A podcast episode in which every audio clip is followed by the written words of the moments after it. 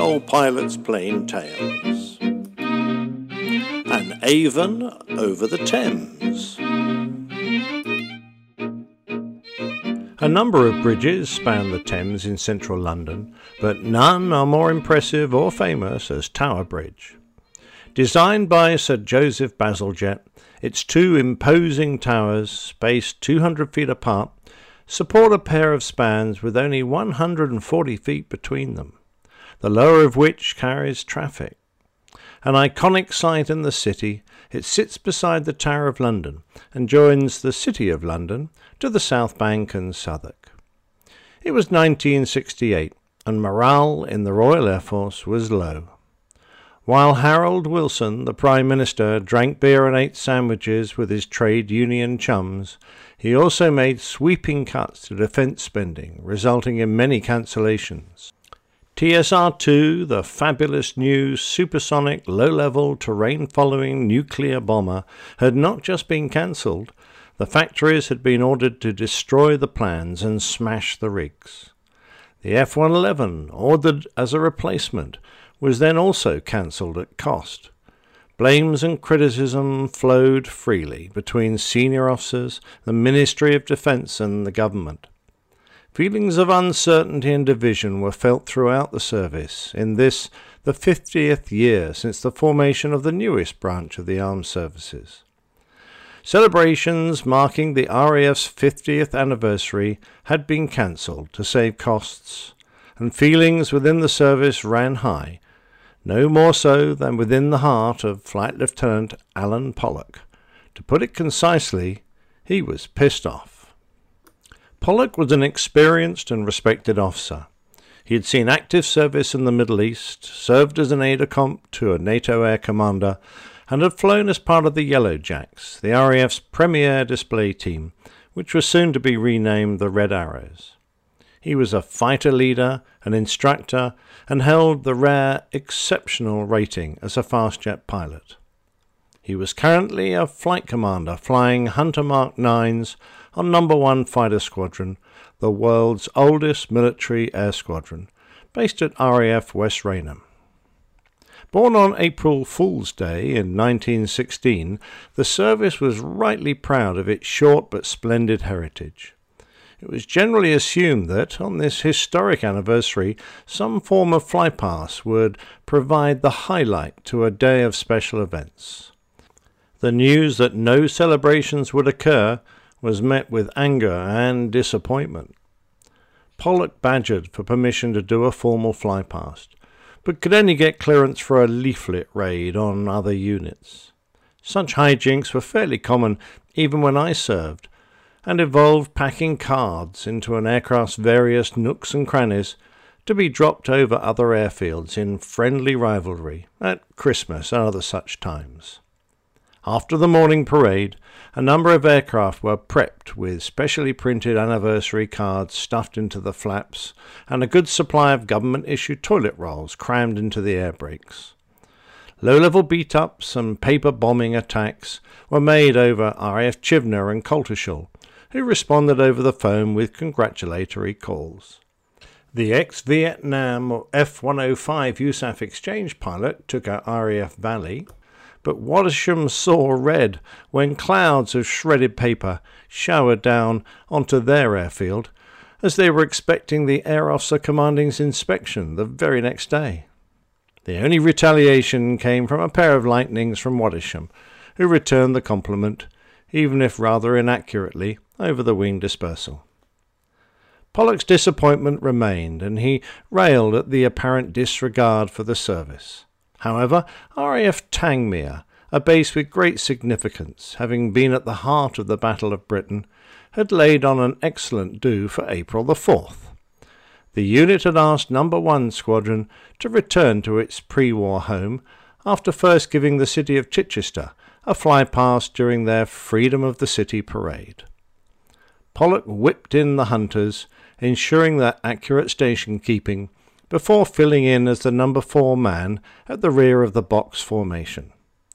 En route, the formation performed over Brighton's air display and arrived accurate to the second over Chichester before giving Arundel Castle an impromptu beat up on the way to Tangmere. As they taxied in, they removed their bone domes and wore boaters, a traditional part of the show. That evening, Pollock delighted in the hospitality of the mess, which held a cocktail party and dance. The Duke of Norfolk and various high ranking officers who attended all suffered a finger poking from Pollock about the appalling state of the nation. Trying to get to sleep that night, Pollock remembered a fabulous solo flypast he had seen as a boy when a lone Spitfire flew in celebration over London, across London Bridge, Downing Street, and the Ministry of Defence, and he began to plan. The next morning he sketched out a route with timing marks onto a map and tucked it into his pocket. The weather was lovely as the Avpin starter on his Hunter hissed, bringing the Rolls Royce Avon to life. Still part of a formation, Pollock taxied onto the runway, carefully doing his checks and opened up the throttle. As he climbed away, he looked back to see his squadron commander beating up the airfield, and with no eyes on him, he slipped away from the formation and dropped to low level. En route to the initial point for his run over London, he was going to pass close to Dunsfold, the home of Hawkers, who built the very aircraft that Pollock was flying. He adjusted his course and streaked overhead. His starting point arrived under his nose, the large reservoirs just to the south of Heathrow Airport, and he banked right whilst watching a stately 707 make its approach. Crossing Richmond Park, he picked up the sinuous Silver River Thames, and with bursts of power and judicious use of combat flap, he followed its winding path. Bridges flashed underneath him as he swept round over Wandsworth, Battersea, and Chelsea. Crossing Vauxhall Bridge, he saw his destination, the familiar and splendid Houses of Parliament. Banking hard and with full power, he started to circle Whitehall and the historic seat of the British government. With his Avon bellowing a mighty roar, he imagined how this would wake up the MPs and other august figures sitting chair-bound beneath him, hoping this might slow the dead hand of government and the sickening cutbacks that threatened the Air Force. Within the Commons chamber, the message was certainly received, Debates were interrupted as Pollock's lords and masters gazed upwards towards the ornate ceilings, wondering what the devil was going on. He circled Parliament three times, and as Big Ben struck twelve noon, he straightened up to head for home. Dipping his wings to the RAF monument, he skimmed over Waterloo Bridge, the wonderful silhouette of St. Paul's Cathedral passing by as he concentrated on keeping low over the winding river when it suddenly appeared. The matronly structure of Tower Bridge, there in his path. His mind whirred, but to a trained pilot familiar with low flying, this wasn't a difficult choice. He hastily jinked to line himself up. He only had seconds, and he slipped even lower over the water. There was considerable traffic on the bridge, amongst which was a bright red double-decker bus. With less than a mile to go, he gauged he could still fit through the small gap between the two spans and miss the bus. The steel girders seemed to explode about his cockpit, totally engulfing the canopy as he thundered through. For a heartbeat, he thought he had overcooked it and left his fin attached to one of Bazalgette's most famous structures but then he was safely through. Giving himself a new call sign, RAF 01, something that was rather lost on the air traffic controllers, Pollock got permission to beat up RAF Wattisham before winding up his hunter to Mach point 92 and dropping a mini boom by popping his dive brakes as he passed over the American F-100s at Lakenheath. With very little fuel left, he completed his little soiree with an inverted pass over his own squadron's hangars at West Raynham, breaking down wind, punching the gear down, and landing. As his brake chute bobbed around behind his now very famous jet, Flight Lieutenant Pollock felt satisfied. He quietly walked from the aircraft as the engine slowly ticked and tinkled to a halt, and wandered into ops to call his wife. He had some trouble getting a line as the apologetic operator explained that there were two lightning priority calls and she was a bit busy. Back at the squadron, Pollock found his boss, OC Flying, and the station commander waiting, and he quietly confirmed what they had just found out. His boss was quite relieved that Whitehall wasn't littered with leaflets and toilet rolls. Finally, Pollock suggested that perhaps he ought to be placed under arrest. The press had a field day.